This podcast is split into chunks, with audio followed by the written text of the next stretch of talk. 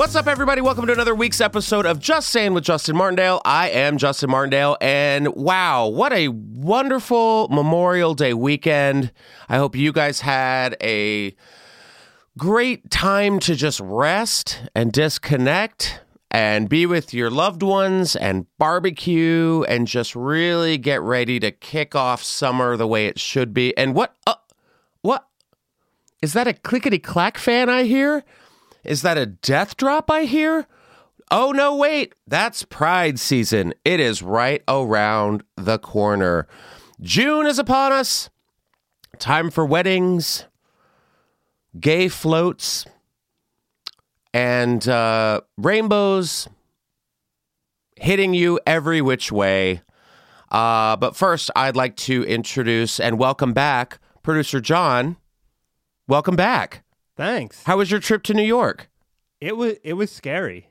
New York in New York. We're back to 80s New York. It is it is scary. It's a lot.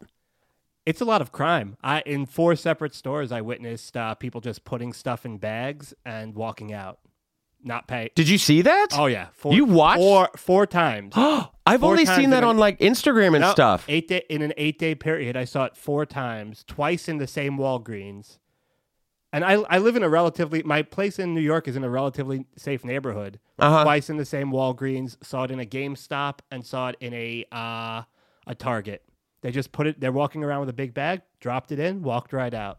Wow. It is bad, and like the slashings going. on. You can't go in the subway anymore. It's it was different.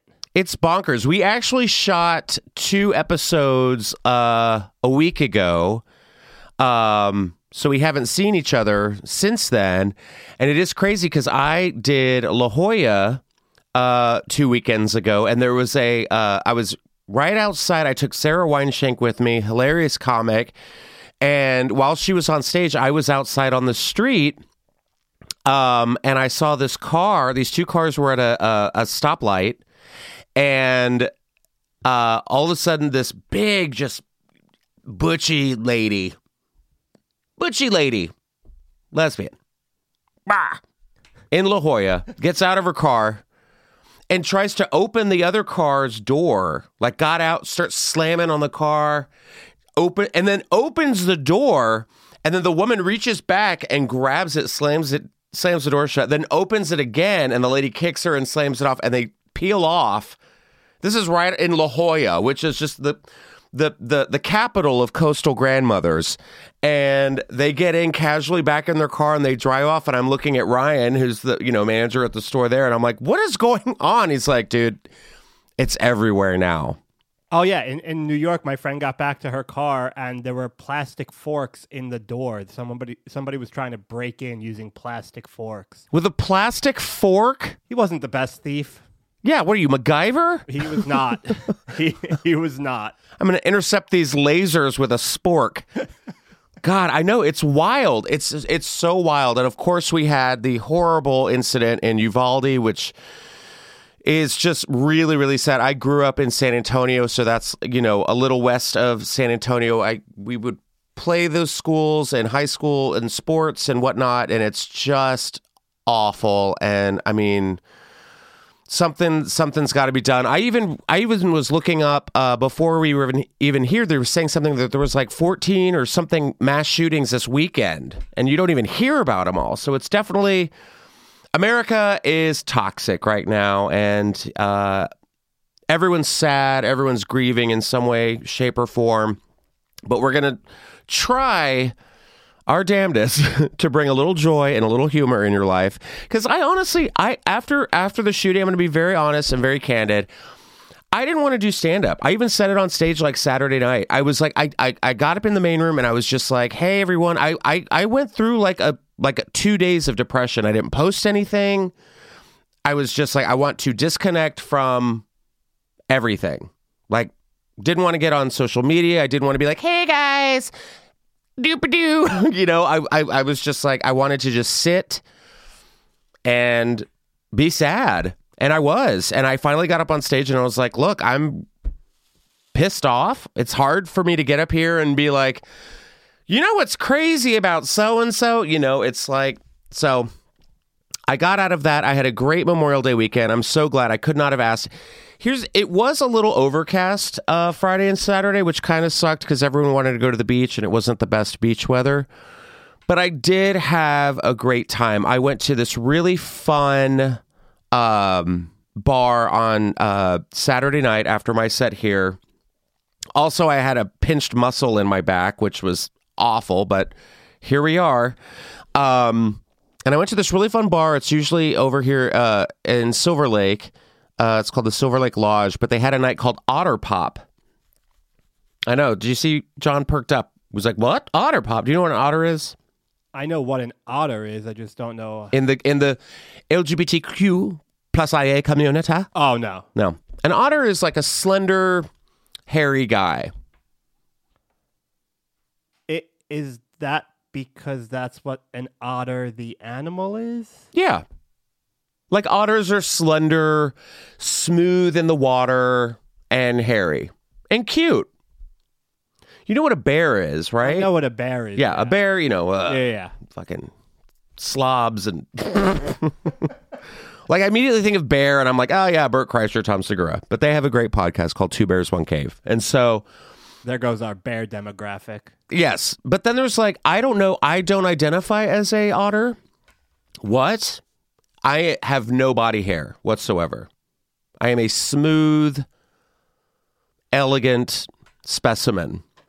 Some people have called me a dolphin, which I'll take. Not a river dolphin, because those animals are garbage. Um, but like I've been called an an eel, which is not flattering.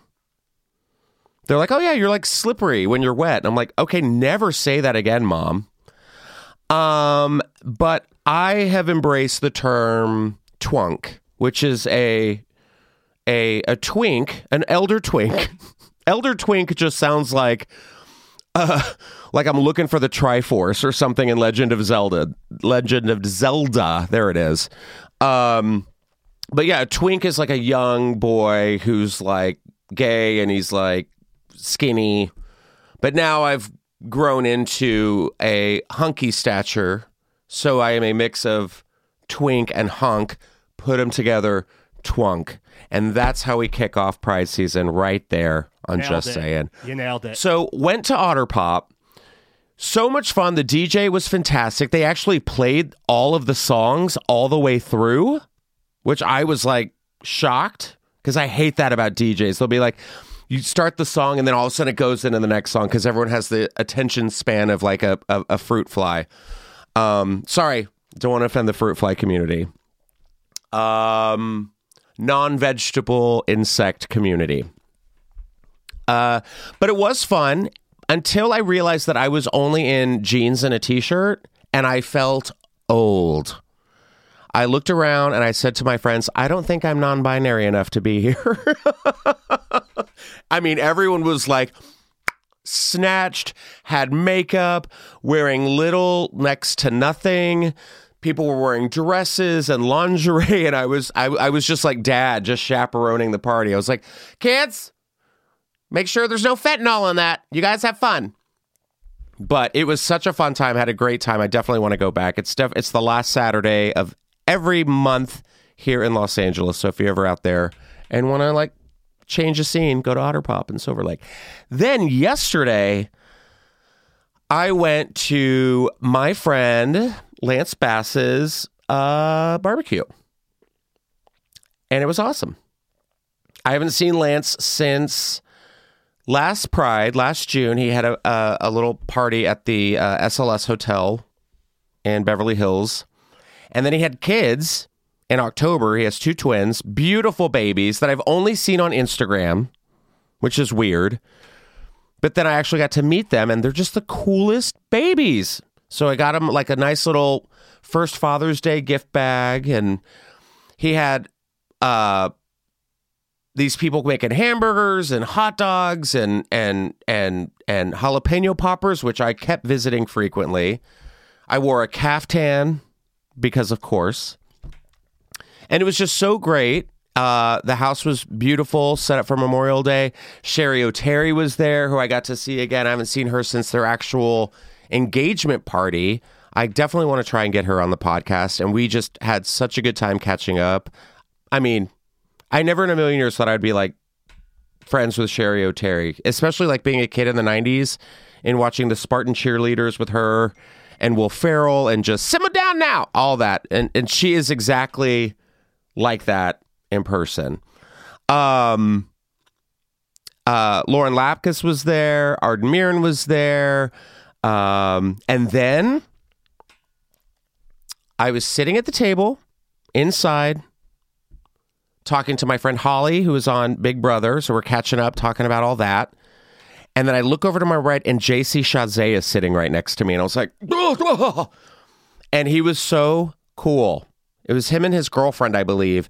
And I texted my sister and was like, so uh, yeah, JC and I are like best friends now. Um, I'm also friends with Lance. So I'm gearing up to like, now that Justin Timberlake will never be in NSYNC again, I volunteer as tribute to be the Justin of the NSYNC uh, boy band reunion tour.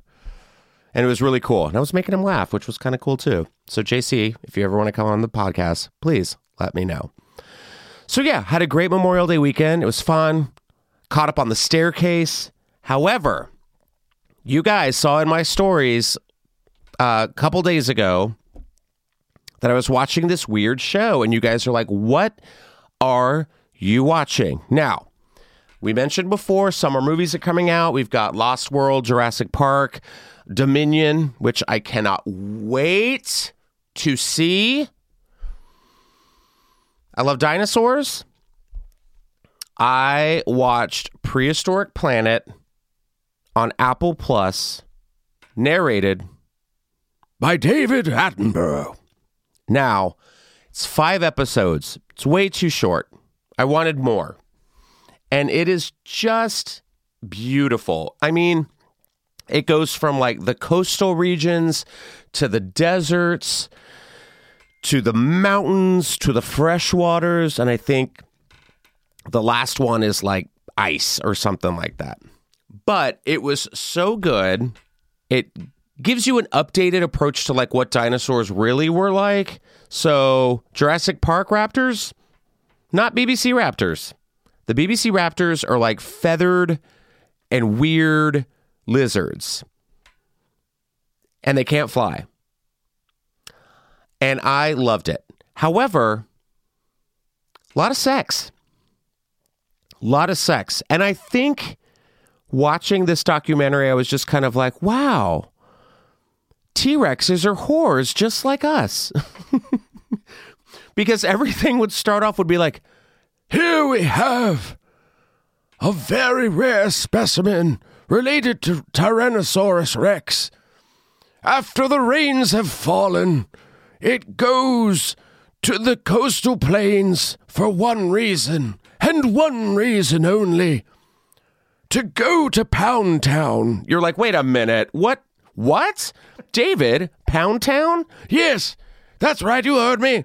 These T Rexes want to bone it down. I'm like, whoa, whoa, whoa, whoa, whoa, whoa. So I do say if you have children at home and you're watching this, get ready to explain some things. Never in a million years did I did I think I was ready for a T-Rex with baby fork arms that are trying to invade your home to mount up on a actual other T-Rex and then you just hear them they're like mm, mm, and you're like, "Oh, well, now I'm involved." This is this is now I'm an onlooker. So I guarantee it. It's a series well worth watching. It's beautiful. It just takes you back to the old years of Pangea when the world was simple. I honestly, and then I thought to myself, like, what if there's like some crazy Christians watching this? And they're asking themselves, where's Adam and Eve? This ain't my prehistoric planet. Where's Adam and Eve? I need to see giraffes and people in the same scenario with these dinosaurs. But then I came across this story. Uh, everything scares me. My mom texts me daily about monkeypox. She's like, Have you heard about monkeypox? I'm like, Mom, it's Memorial Day. I'm at a barbecue. I'm not Googling the pox of monkeys. I don't, I'm fine. So we have monkeypox. We've got crazy people with guns. We've had murder hornets. We've had uh, The devil in that rock. the devil, the yeah, the demon under the rock. Um, and then every now and then you'll get an article saying like meteor about to hit Earth, J.K. And you're like, oh God, just do it already. I feel like Jennifer Love Hewitt. I'm like, what are you waiting for? We're right here. That was a great reference. Thank you. That's the kind of references I like to bring to the table. A good Jennifer Love Hewitt. I know what you did last summer, but me with big tits yelling into the sky to an asteroid that might hit us. What are you waiting for? But we're going to add this to the table. An underwater Kavachi volcano erupts. Sure. Volcanoes erupt all the time. But what makes this volcano eruption special, you ask? Well, mutant sharks have been released into the ocean. Yep. Mutant sharks. It's like we're getting attacked from all ends. We're getting Everything. air, land, and sea. There is no way out. You cannot escape this. Now, the reason I'm bringing up sharks is because we just got our first great white shark sighting off the coast of Cape Cod, which is like, you know, uh, Massachusetts, Boston, Provincetown. They have like signs up. It's like where Jaws was supposed to be filmed. Oh, also shout out to the little kid in Jaws because now he's like the sheriff of that town. Life. That's a career trajectory. He full probably, circle. Yeah. I was in that movie Jaws. Vote for me. Um. So yes, mutant sharks. So before you step into the water this summer, beware. There could be a toxic, fucking teenage mutant ninja turtle shark swimming below your feet. Now, off the coast of the Solomon Islands lies the Kavachi volcano, the most active underwater volcano in the Pacific Ocean. Underwater volcanoes are known as submarine volcanoes. The more you know. So, this thing erupts, and it was dubbed. Uh, this volcano has also been dubbed as a shark cano, which stars Tara Reid and Ian Ziering on sci fi, coming out sometime soon, I'm sure. Now, the Sharkano is home to two species of sharks living in the submerged crater. These sharks, which include scalloped hammerheads, already, no. I don't like that name. You're already out. Scalloped hammerheads. Yeah, I'm out. I'm out. What is it?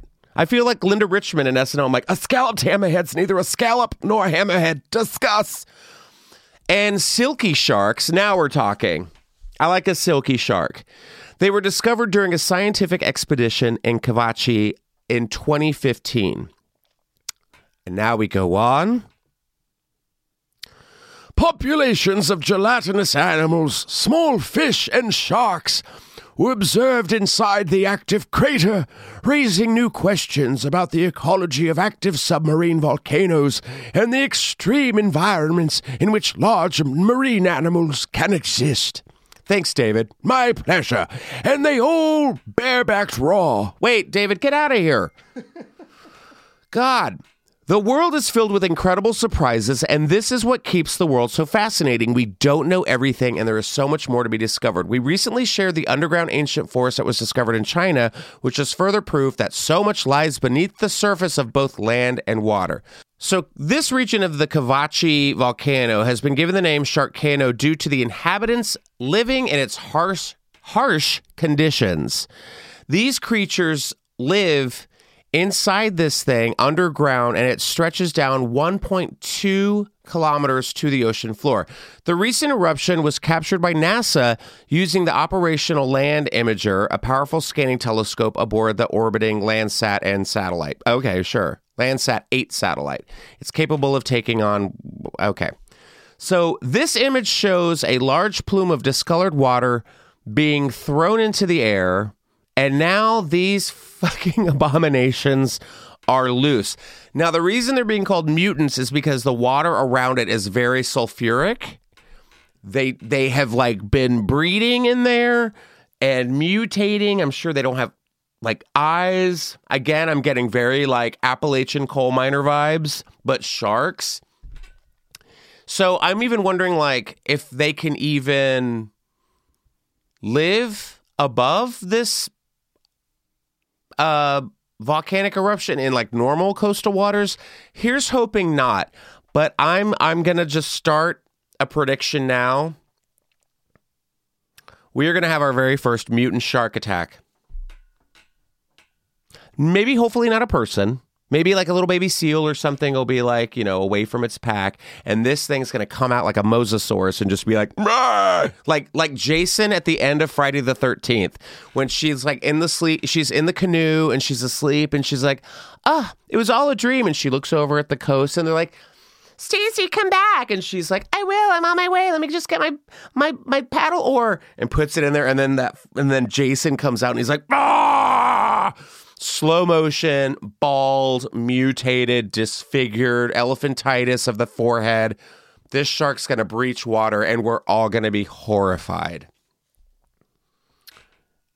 And we're not going to call it Jaws. We're going to call it Bah! I mean, if you remember from a previous episode, my biggest fear is sharks with legs. I mean, we're we're getting close with mutant sharks. I would take a shark with legs. You want a shark running after you? I mean, Get it's not going to like be out of the water. Like, it's not going to be like one of those. Remember those like that cartoon uh with the Street It was like Ninja Turtles, but they were sharks. street sharks. What was it? Street, Street sharks? shark, yeah. street sharks. Yeah, that's terrifying. I it- yeah, they can be out of the water if they have legs. Who know? All bets are off. But don't they have to stay wet? Not if they're if they I mean, have, don't we all? Uh-huh, uh-huh. if they have legs. I think all rules are out the window. But if it's if, if if if okay, okay. So street sharks are heroes. They're here to protect people and the common good. Sh- street, street sharks' arch nemesis are the volcano mutant sharks. So that's what I'm waiting for. I'm waiting for the mutant sharks to make landfall. And then they're like, ah, humanity, we are here to ruin you. And then we actually get the sharks with legs being like, not if we have anything to do with it. Get him, hammerhead, you know. And then we actually went. It's that would be a great day to like mushroom. I'm t- I'm telling you that you can call them good or bad. I don't really care what side of the line you think they're on. Mm-hmm. But if I see a shark in dungarees, like if they're wearing jeans and boots, I'm shooting it. I'm Mm-hmm. Right. killing it. Yeah. And also, just a just a uh, uh, uh, God, how do I even put this without? I don't want to offend. You know, someone's going to be like, they don't prefer the term mutant. God damn it! What do we call them then? Abominations. That's what you call them. Um, heads up, as the leader of the uh, anti-mutant shark movement, um, they prefer the term. Uh, Submarine aquatic misfits. oh, okay. Thanks, Stacy, with an EY. So, yes, get ready because summer's here and the mutant sharks are ready. And I hope you guys are all ready too because June is wedding season and pride season. June is here. A lot of people get married in June, I guess, because it's sunny and all the flowers are in bloom or something like that. But I love a good prank and I love a good wedding prank. Now, this story came to me and I just thought it was kind of amazing. It's brought to you by the New York Post, the uh, the best news out there. this woman's prank at her sister's wedding completely backfired on her. Now, story goes everyone always remembers how awkward it would be if someone was just making an objection during a wedding ceremony. You know the term. That's like, if anybody has anything to say that these two shouldn't be married, speak now or forever hold your peace. And someone's like, well, I've got something to say. And they turn around and it's Darkwing Duck. No, it's not. It's a lady in a red dress. And she's like, hello, boys, it's me again. One woman completely ignored that fact and she decided to pull a prank on her sister's big day and it completely backfired. Now, this was in the category that we discovered on this podcast Am I the Asshole? Which is AT, what is it? AITA. That's the category on Reddit. So, my 23 year old sister uh, got engaged two years ago, she wrote on Reddit. And she wanted to know if it was funny or if she was indeed an asshole. She says, I don't hate my sister. We were never the closest of sisters due to our age difference, but we didn't hate each other. Her fiance, now husband, is a great man. I'm really happy for them. So, fast forward to the wedding ceremony when the priest finally said, Are there any objections? She stood up and said, I object. Long pause. because this couple is way too cute for each other, she said. Sounds harmless. I really just said that as a joke, she said. I thought it was something we could all laugh about at the reception, but I could visibly see the color drain off of my sister's face the moment I stood up. She said that her joke didn't really get any laughs. And her sister looked away, pretending that she didn't care, but I knew she probably did. Oh, she fucking cared. I sat down and the ceremony continued. At the reception, she went up to her sister and congratulated her, but she absolutely blew up. She told me my joke wasn't funny and that I ruined her mood, her happiness, and her special day, and she wished she was never bored. No, I'm just kidding. She says she was shocked. Insisting that the prank wasn't even that big of a deal, she continued. I was joking, not actually objecting. I argued back with those points and she just walked away from me. So this morning, she woke up with tons of notifications from family members saying that she's an asshole for doing that. But I think everyone was just overreacting. It was truly just a joke. So, question Am I the asshole? So, this woman was looking for people to back her up that she'd been funny with her actions, but the majority of the people who argued said she was an asshole. Way to cause a scene on their big day. How desperate for attention are you? One person wrote. As a real life minister, this guy added, Minister here, it gets worse. Some places, if someone objects during the ceremony, you're required to stop and investigate, even if it's a joke. I had no idea. So some officiants won't even continue the ceremony that day uh, so this woman could have literally derailed the whole wedding. The only way a bride is finding this funny is if you object during a rehearsal slash walkthrough, not the actual fucking wedding. A third person commented. Yeah.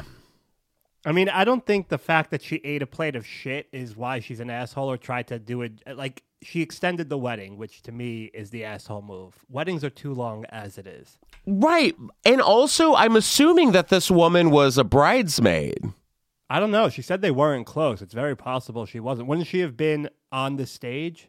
That's what I'm saying. Oh, it sounds So like, they would have all been there. well, no, it sounds like she was in a seat. Maybe she wasn't a bridesmaid. Yeah.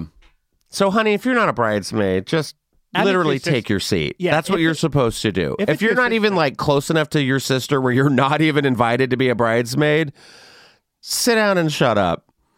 And also, this isn't like an this isn't like a Kill Tony podcast. You know, you don't get like one minute to be like, I'm gonna crack everyone up. This day's about her, but really, it's about me. Now, I know a lot of people would kill for an opportunity like that to be like, all right, I've been warming up my whole life for this to wreck my sister's wedding. I get nervous. Even in, I remember my brother getting married, my sister got married.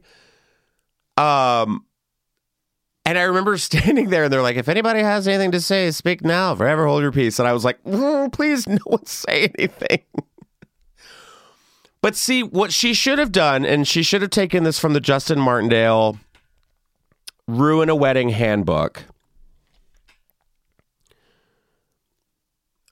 When the minister asks if there's anyone who objects to the wedding, there needs to be a loud crash, very telenovela, like like drop um uh, uh crash into the into the uh uh champagne tier or just already be shit faced and just be like, I have something to say.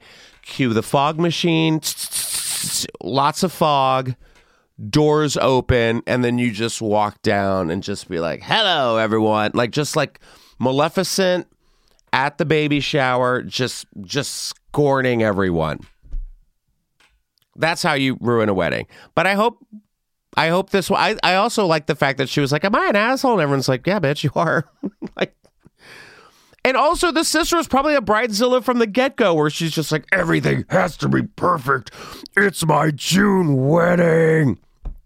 But yes, here at Just Saying, we are saying you're an asshole. I will respect this. I respect that she didn't use alcohol as an excuse. that we know of. Well, we, we don't know, but she could have easily tried to get out by saying, I had a few drinks. She True. So, But let's be real. One of my favorite um types of bloopers are wedding bloopers. It's news it's news anchor bloopers and then wedding bloopers. And there's that one blooper of the one and I don't think we've like figured out if it was staged or or, or not. I don't know if you've seen it, John, but it was where the um uh the guy who has the ring, he goes up to to to hand the ring off to the to the groom and mind you they're like on a platform that's like above a pool. It's like high up. And it's like a beautiful a, a beautiful view. It looks like it's at like a resort or like some sort of hotel. And he trips. And when he trips he bumps into the bride.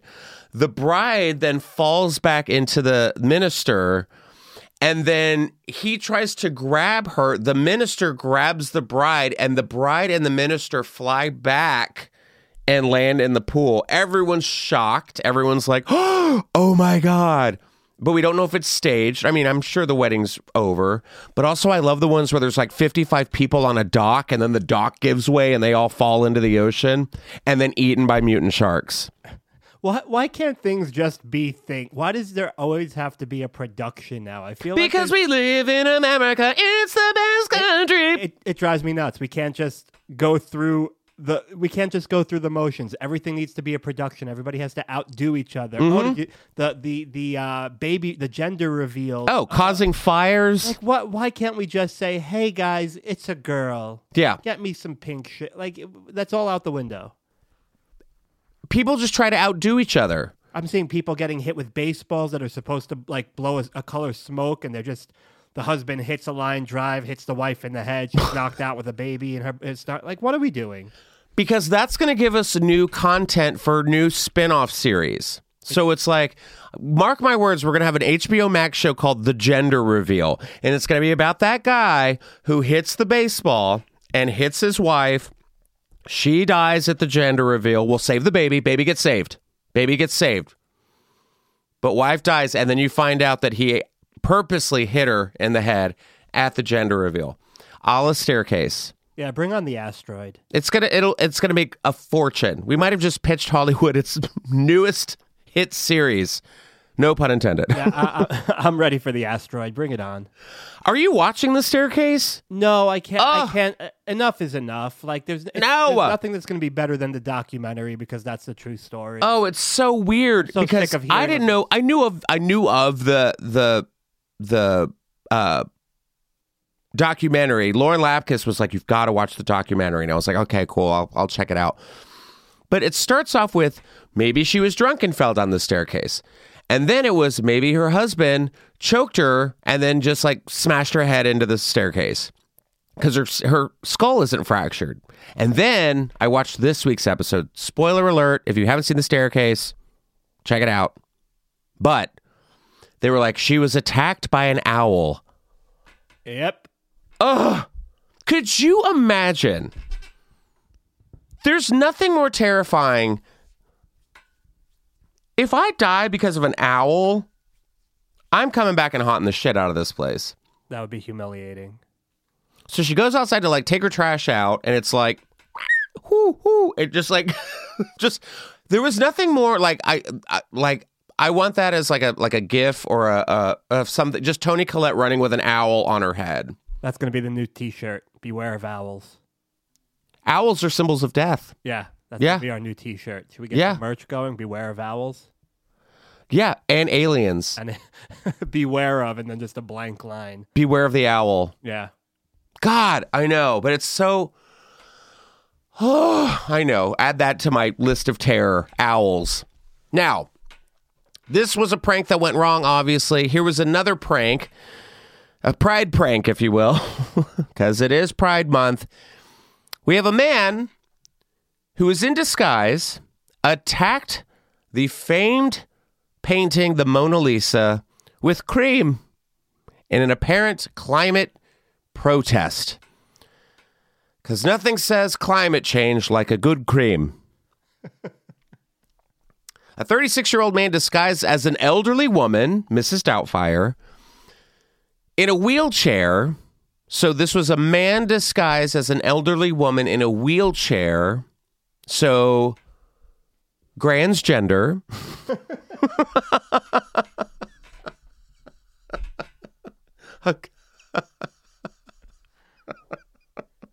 I hate me too, don't worry. Yeah, I, I was gonna say. So a man disguised as an elderly woman in a wheelchair tried to smear a cake-like substance. Gross. No, just say cake-like. Don't say no. Say sub. I don't need it to be cake-like. Is it cake or is it not? I don't need cake-like. That could go so many ways. On the Mona Lisa this past Memorial Day weekend, in an apparent climate-related protest at the Louvre in Paris. In the Louvre. Is it Louvre or Louvre? Louvre. Louvre? Yeah. Louvre, yeah, the Louvre. I've clearly been there. He has since been referred to a police psychiatric unit. Thank God. Glad some police did some shit. Video circulated online of the man arguing and urging artists to think of the earth after trying to break the protective glass around the Da Vinci masterpiece, which was unharmed. Thank God. The Paris prosecutor's office said Monday that it was opening an investigation into damage of cultural artifacts after hospitalizing the man. One video clip showed the security guards escorting the man out of out in French. Oh God, a French escort. That's pissed. A French exit. That's a, that's that's pissed off. Think of the earth. There are people who are destroying the earth. Think about it. Artists tell you, think of the earth. That's why I did this. You think it was Uh, Greta? Huh? You think Greta was involved? Greta Thunberg was not involved. Okay, good. I don't think Greta Thunberg was involved at all in this. I don't think, um, because I think Greta wouldn't use cake, because I think Greta's like vegan or like Greta Thunberg has like all of the allergies, and I think if if I think if it was defacing like the Mona Lisa, she'd be like, How dare you deface the Mona Lisa? I think it'd be something like that. Other clips showed staff cleaning off what appeared to be no, just say it appeared to be, not what appeared to be white cake or cream from the bulletproof protective glass around the 16th century painting. The Louvre did not immediately respond to a request for comment. The Mona Lisa, housed in one of the world's most storied museums, has been targeted before. In 1911, the painting was stolen by a museum employee. In 1956, in two separate incidents, it was hit by acid, damn, and a rock after which the painting was encased in glass to prevent further damage. Later, in 2009, a woman attacked it with a ceramic cup. Damn, this poor woman. She's going through it. And a ceramic cup? That's a lot. That that that's a lot. Just before Halloween in 1985, a pipe bomb exploded in an office building in downtown Salt Lake City, killing a man and leaving the entire city on edge. As the smoke cleared and investigators began the search for answers, it became terrifyingly clear that this was just the beginning. Suddenly, looking for the culprit became a race against time. Hi, I'm Jeremy Schwartz, host of the new true crime history podcast, American Criminal. We take you inside the minds of some of our most notorious felons and outlaws, exploring the dark side to the American dream. In our latest season, the desperate hunt for a killer leads the authorities through the complicated world of historic document collectors and eventually right to the door of the Mormon Church. Listen to American Criminal The Salt Lake City Bombings wherever you get your podcasts. Or to get early ad free access to the entire season first, plus hundreds of other ad free history podcast episodes, subscribe at IntoHistory.com. You know what'll get this painting clean? Oh boy. Some good old soap. Guys, stop using fucking bad soap. You deserve some fucking good soap from fuckinggoodsoap.com. Yep, you heard it. Fucking Good Soap was started in 2018 in Portland, Oregon with one purpose in mind to create the best bar of soap ever made and give Big Soap the middle finger while doing it. Fucking Good Soap is not just the name of the company, it's a promise. It's handcrafted in a small batch process with only seven natural organic ingredients, and they start at just $7 each. Some of the scents include spearmint, peppermint, ginger, lime, cucumber, melon, and of course the insanely popular Man Bar with its perfect combination of mahogany and musk. FGS is not responsible for any child support payments you may incur after using. Now, let me tell you this they have a bar of soap called Fuckboy. You heard me. And it smells like Abercrombie and Fitch Woods. The soap is so good. It's very clean, it washes off very smooth. And I'm sorry, I'm kind of loving it. Also, the um, spearmint peppermint one. Father's Day is around the corner. You know what feels good on your balls? Peppermint. Just saying. So support a small business, smell fucking good, feel fucking good, and fuck some shit up. Go to fuckinggoodsoap.com and use the promo code JUST J U S T for 10% off your entire order. That's promo code JUST J U S T for 10% off your entire order. So this morning I was scrolling through uh, social media and came across uh, this new Disney Plus. They're releasing a whole bunch of trailers that are coming out soon. Uh, they just released Obi Wan Kenobi, which is like his own origin story or whatever. I'm not a big Star Wars guy, but I'll probably get into it. So they showed the um, live action Pinocchio from the studio that brought you The Lion King and Beauty and the Beast. Comes the tale of a puppet come to life, which is fucking terrifying in itself. Pinocchio starring Tom Hanks. Now, this it looks exactly like the cartoon Pinocchio. It's got Luke Evans in it. It's got Tom Hanks. I think uh um uh Michael Key, uh what's his name? Uh Keegan Michael Key. Keegan Michael Key? Yeah. Yeah, he's in it. So um uh uh Cynthia Erivo plays the Blue Fairy. So you're gonna get some like good cameos playing uh the characters, but it is very like, okay, I just want to see the whale, which I hope they have altered into a mutant shark. I need Monstro to be a mutant shark. So I was like, you know what we need? We need a live action Winnie the Pooh. And guys, it came true because we have a new live action version, but this isn't the Winnie the Pooh that we all have grown to love. Oh no. This is a dark turn. This movie is called Winnie the Pooh Blood and Honey. now, despite the best efforts of the Walt Disney Company, the rights to A.A. Milne's beloved bear, Winnie the Pooh, entered the public domain back in December, and Jagged Edge Productions and director Rhys Frake Waterfield, sure, have wasted little time in capitalizing on the Mouse House's lack of exclusivity on the classic property with a twisted take on Pooh and Friends in the new horror film Winnie the Pooh Blood and Honey. As revealed by Dead's, uh, Dread Central, a batch of first look images have arrived online for the film, which is described simply as a horror retelling of the famous legend of Winnie the Pooh. And as you can see from the stills, Pooh Bear and Piglet have ventured out of the Hundred Acre Wood in search of blood and honey, presumably. So here's some of the plot details we have. I mean, look at, fuck off. No, no.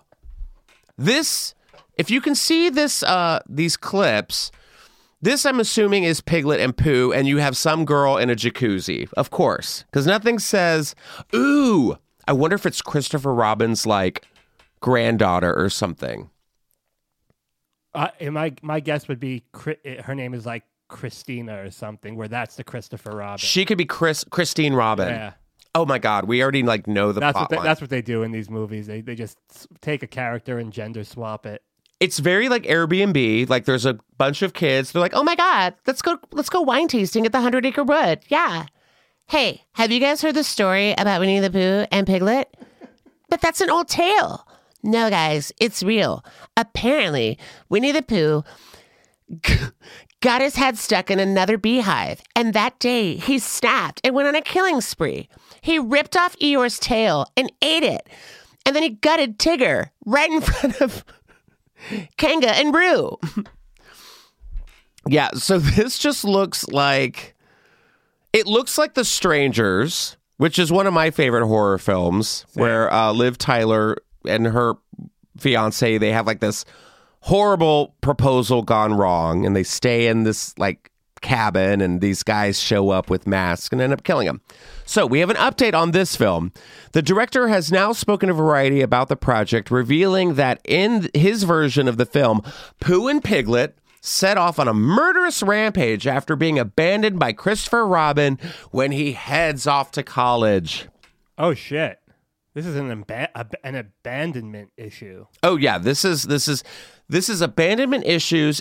I'm also I wouldn't be surprised if we get a Woody and Buzz story where they kill everybody when Andy goes off to college. So Christopher Robin is pulled away from them and he he's not given Ew, he's not given them food. It's made Pooh and Piglet's life quite difficult. Oh, bother. Because they've had to fend for themselves so much, they've essentially become feral. So they've gone back to their animal roots. They're no longer tame. They're like a vicious bear and pig who want to go around and try and find prey. Okay, I have a question. Go for it. Do you think it starts with a dark turn where Eeyore finally takes his life? Where Eeyore does? Yeah. I feel- hope not. I feel like we lose Eeyore, Eeyore very early in this. Well, didn't you hear that thing where like like they all represent like disorders? Yeah, that checks out. Like Tigger's like like anxiety or no. ADD. It has to be ADD. Yeah, ADD, Eeyore has depression, Piglet is like a worrier, Rabbit's like obsessive compulsive, and Pooh is uh I guess a glutton. Yeah, sounds about right. But where are the other ones? That's I mean, that's what I want. If we're gonna do feral animals, I need feral piglet, feral poo. Give me a feral donkey, feral tiger. That's terrifying.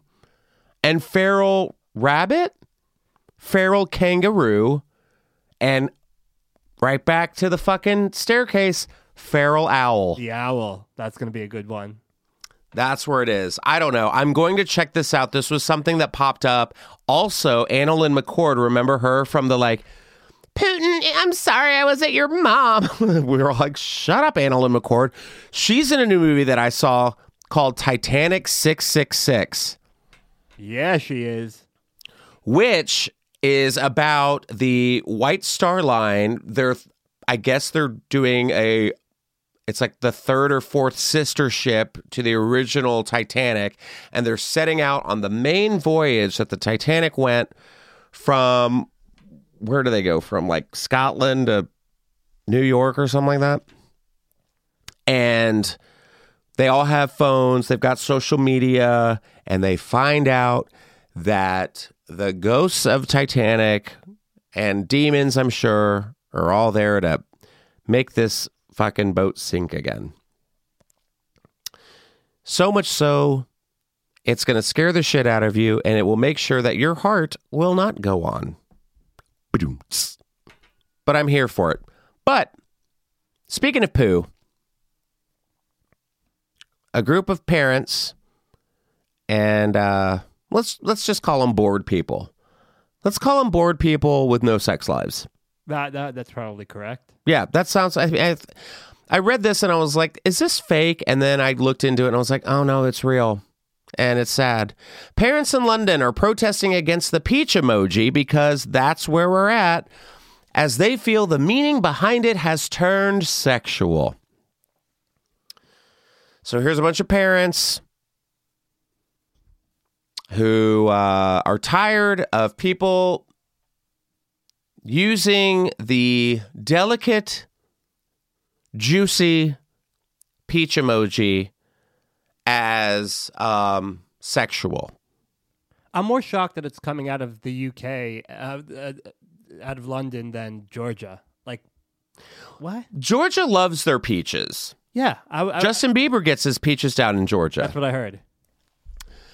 but also like go home go home. And i'm sorry why are you is this is this your day? Did you wake up and go guys peach protest on the corner at tea time. Don't be late. Hands off our peaches say some of the signs. Peaches are not posteriors. Go home. You're bored. Give me a good British name. Cornwall. No, Yeah, that, that's a good one. no, uh, uh, Catherine, are you going to lead us into the peach protest? Like, this is just so stupid. And also, if you have a problem with your kids using the peach emoji as like ass, maybe spend time with your kids. Just saying. Plus, there are, there are so many other emojis we could be getting rid of. I mean, is the eggplant okay? Do they not know of the eggplant emoji? I don't think there was any other use for that emoji. Right. What else were like? People aren't saying. I got to go pick up some eggplants. Yeah. What do I need from the store? Eggplants. emoji. Like what? You know what's weird? Ever since the eggplant emoji has been introduced into like pop culture, I'll go to the store and I'll just see like the eggplants and I'm like. I know what's going on down there. They mm-hmm. ruined eggplants for you. But yeah, like like what's next? The cucumber emoji is the is the poor dancing lady in the red dress going to be attacked because her dress is too red?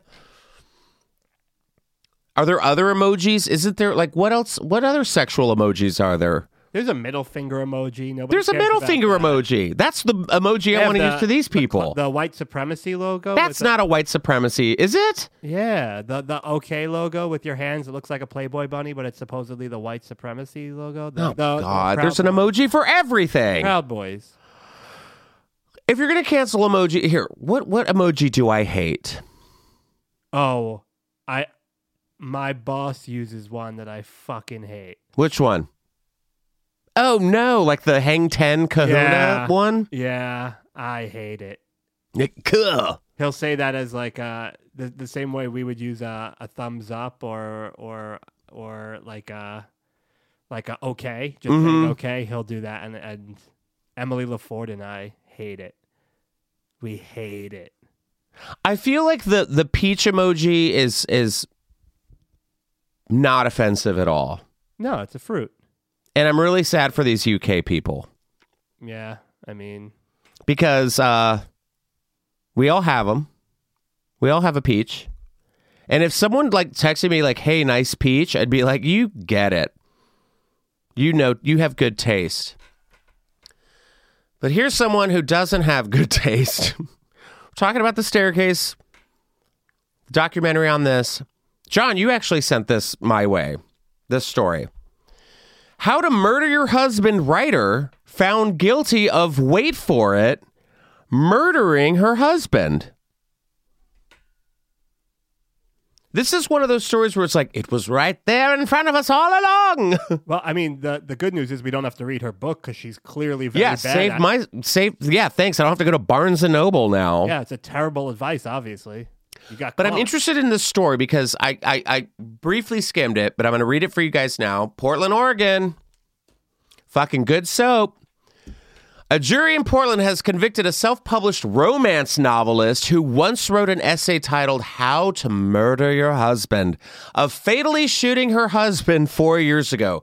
The jury of seven women, well, there you go, and five men found Nancy Crampton Brophy, 71, guilty of second degree murder Wednesday after deliberating over two days in Chef Daniel Brophy's death. Brophy, 63. Oh, so he was a younger gentleman. Ah. Oh, was killed June 2nd as he prepped for work at the Oregon Culinary Institute in southwest Portland. Crampton Brophy displayed no visible reaction Wednesday inside the crowded county courtroom. Uh, one of the Crampton Brophy's attorneys said the defense team plans to appeal because, of course, prosecutors told the jurors that Crampton Brophy was motivated by money problems and a life insurance policy. She said during the trial, however, that she had no reason to kill her husband and that their financial problems had largely been solved by cashing in a chunk of Brophy's retirement savings plan. She owned the same make and model of gun used to kill her husband and was seen on surveillance camera footage driving to and from the Culinary Institute. Mm. Court exhibits and court testimony showed. So they never found the weapon that killed her husband.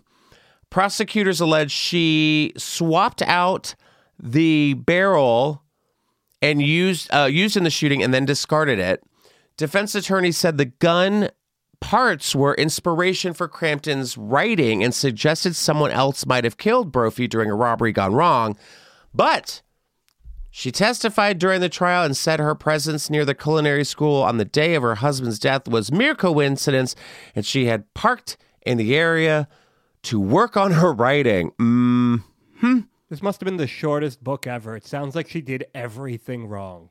yeah. I agree. I agree. It's like she so she detailed various options for committing an untraceable killing and professed a desire to avoid getting caught. So the judge ultimately excluded the essay from the trial, noting it was published in 2011. A prosecutor, however, alluded to the essay's themes without naming it as she took the stand. She's remained in custody since her arrest back in September 2018, several months after her husband was shot. Her sentencing has been scheduled for June 13th.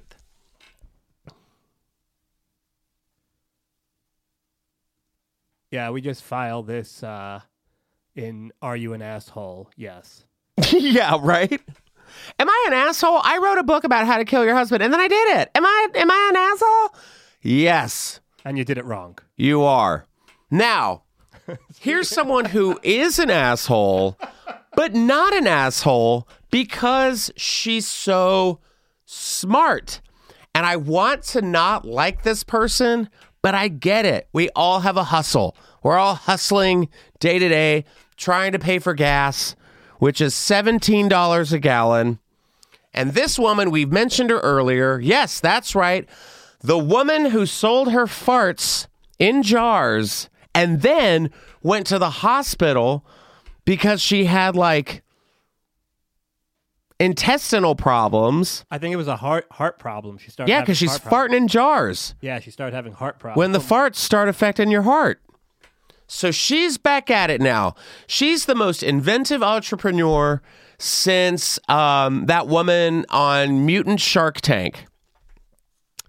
Now, after making a fortune selling jars full of her farts, this was a real thing. I'm not crazy. 90 Day Fiancé star Stephanie Matto has now founded another unusual side business, hawking bottles of her boob sweat.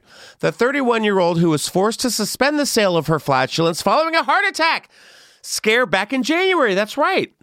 God, we were great. We were great then, and we're still great now. She came up with a new venture just in time for summer, and it's already providing itself highly lucrative. If boob sweat is the new side hustle, I'm here for it, Matto. Enthused in an interview with Pam, or Jam Press Pam. Sounds like there'd be a woman named Pam interviewing this. Jam Press. It's going to be a hot girl summer, and my boobs are already sweating.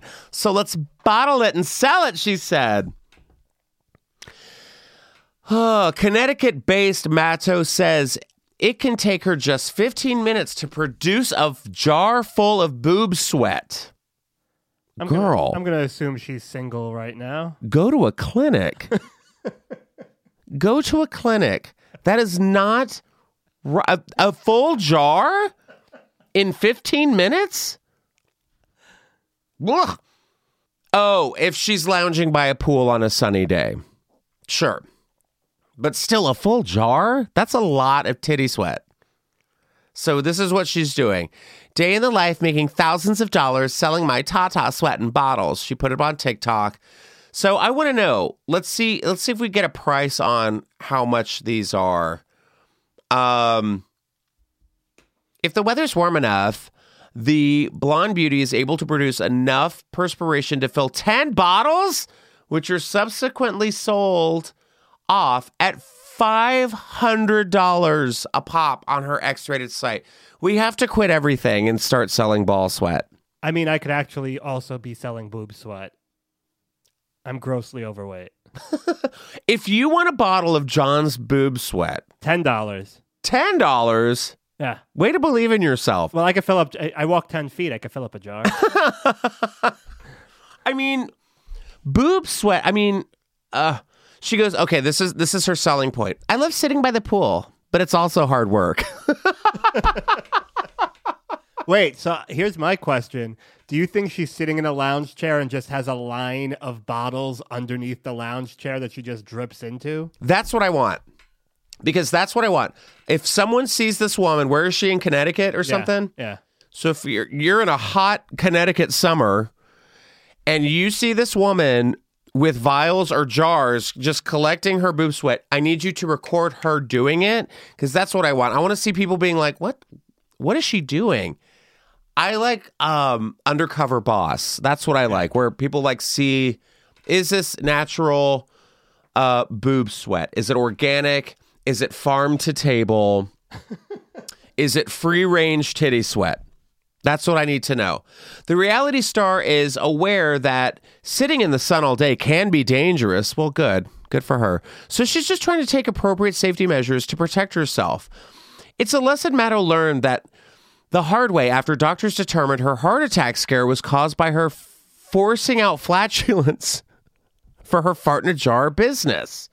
So, if the heart attack won't kill her from forcing out farts, maybe the sun's horrific uh, ultraviolet rays might. The starlet raked in a fortune and hit international headlines by selling off her gas, but the impact on her body was so severe that she was left with serious chest pains. I want to be smart, start off slow, and have sustainable growth that doesn't overwhelm my body.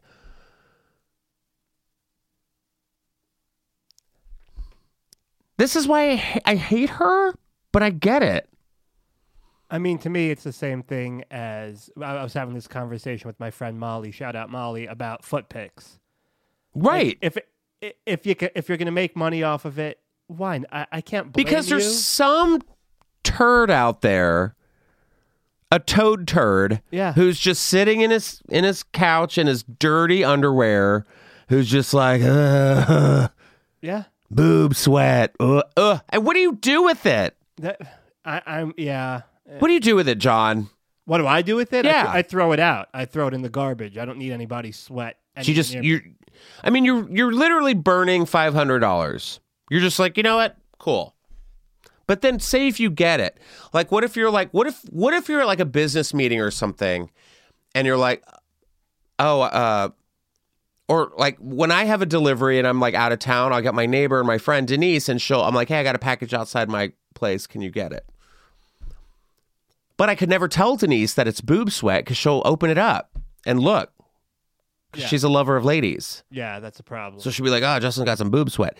But do you drink it? Oh God, I'm gonna throw up. I have to imagine some of these creeps just rub it on their mustache, so it's there all day. I hate everything. I fucking hate everything. And that was I Hate Everything by Justin Martindale on KCRW. Oh, God. So she's going on TikTok and Instagram. She's, you know, making these cute videos. Get that money, but also try a sauna. Oh, that's what people are saying to her. Get that money, but also try a sauna so you don't co- croak from a heart stroke or from heat stroke. Yes. I need to do this, another chimed in, because now they're fucking ins- inspired. However, one detractor was less than impressed, sniping, I'm surprised this girl is not selling organs.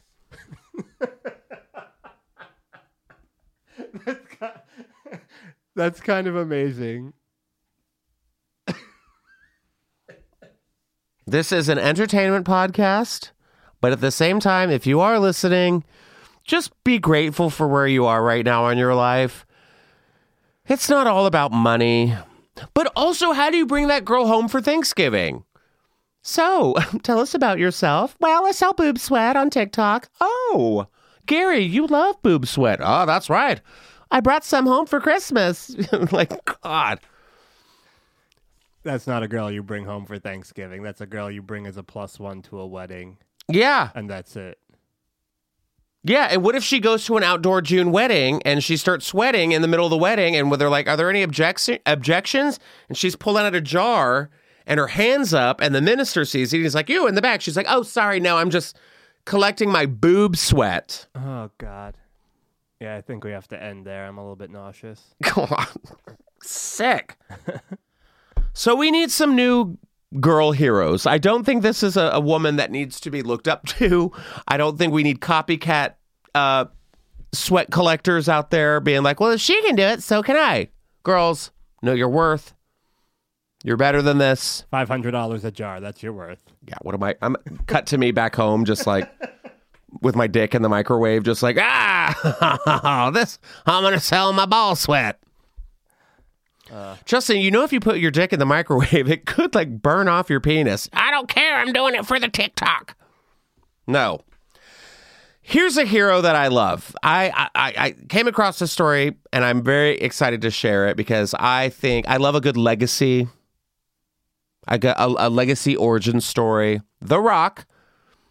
We talked about rocks earlier, but The Rock, Dwayne The Rock Johnson, his daughter Simone Johnson, just signed a contract to join the what is it WWE? Yeah, I think she's in the Performance Center right now, which is NXT, So she's joining WWE the World Wrestling Entertainment. and You're good at this. You're good at. I always knew it was WWF, but then it was WWE, the World Wrestling Entertainment. Yeah, they got sued by the World Wildlife Foundation and had The, yeah, it. the World Wild. Oh, I loved those. I had all those cards, like the little green box with like all the animals in it.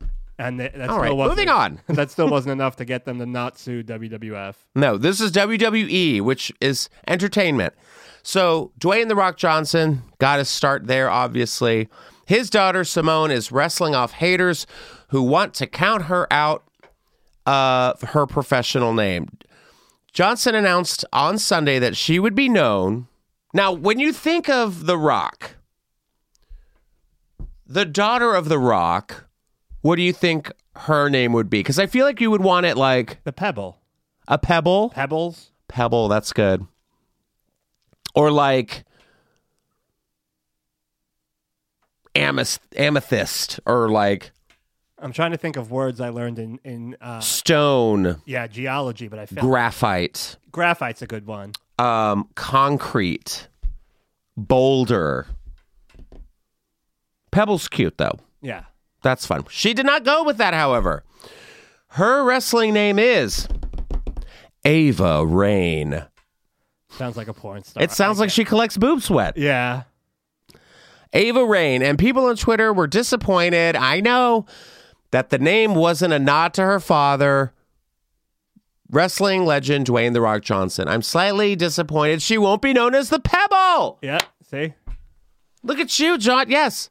People were pissed. Pebbles, her dad's The Rock. Why not? Another added. The 20 year old clapped back on the overused joke by posting an image of a Google search of different types of rocks, writing, Nothing in this category, please. I beg of you guys to find a new joke. Anything, she said in another tweet. Giving Simone Johnson, the daughter of The Rock, a new name is completely nonsensical, another user commented. Uh, we'll hold judgment until she debuts, but if WWE doesn't acknowledge her dad is The Rock, that's ridiculous. So, I mean, here, here's what I'll say: WWE has a lot of second and third generation wrestlers that come from famous parents. yeah, like I- uh, uh, Stephanie McMahon. Nope, No? not a, not a wrestler. I mean, yeah, but not not like really a wrestler. Who? Like Charlotte Flair is Ric Flair's daughter. Okay. Randy Orton is Bob Orton's son. Okay. So I think WWE is getting, and there's a new guy that ha- he's a champion somewhere that he's uh, one of the Steiner brothers' sons. There's a there's a thing where they don't want they they want to create these people to blow up on their own and not Mhm. associate it, but you can't. Everybody, it's The Rock's daughter. Everybody knows. yeah. It, it- you just can't. Like The Undertaker doesn't have a kid, does he? No, but that would be hilarious. right? Like Yeah. The Like- eulogy or something related. that's what I would love. It's like I feel like there's like dolls and stuff. It's like you know, like there's like Monster High and like you know the the parents of like Yeah. uh, of of you know, and I feel like Hollywood does that too, where it's like, oh, it's Cindy Crawford's daughter, and it's you know, there's the the underclass of of up and coming celebrities and models and stars, and I like that. I like the idea of like WWE stars and their kids, but also Ava Raine. I yeah, the name was very bad. You know what it sounds like? Yep.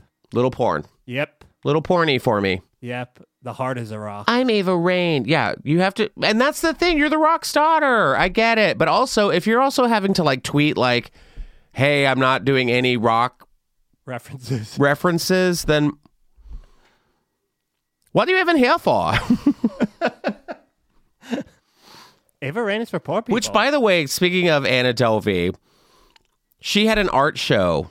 She's on Paris Hilton's podcast this week, and she had like an art show of all the like shit she's drawn in um, jail. Sold them all. I would have bought something. So, if there's anything that I've learned this podcast, it's that less is more, or maybe not even anything is more. Boob sweat, lackluster wrestling names. Like, like if I had a wrestling name, my name would probably be like They had a guy named Just Incredible. Oh yeah, that's a good one.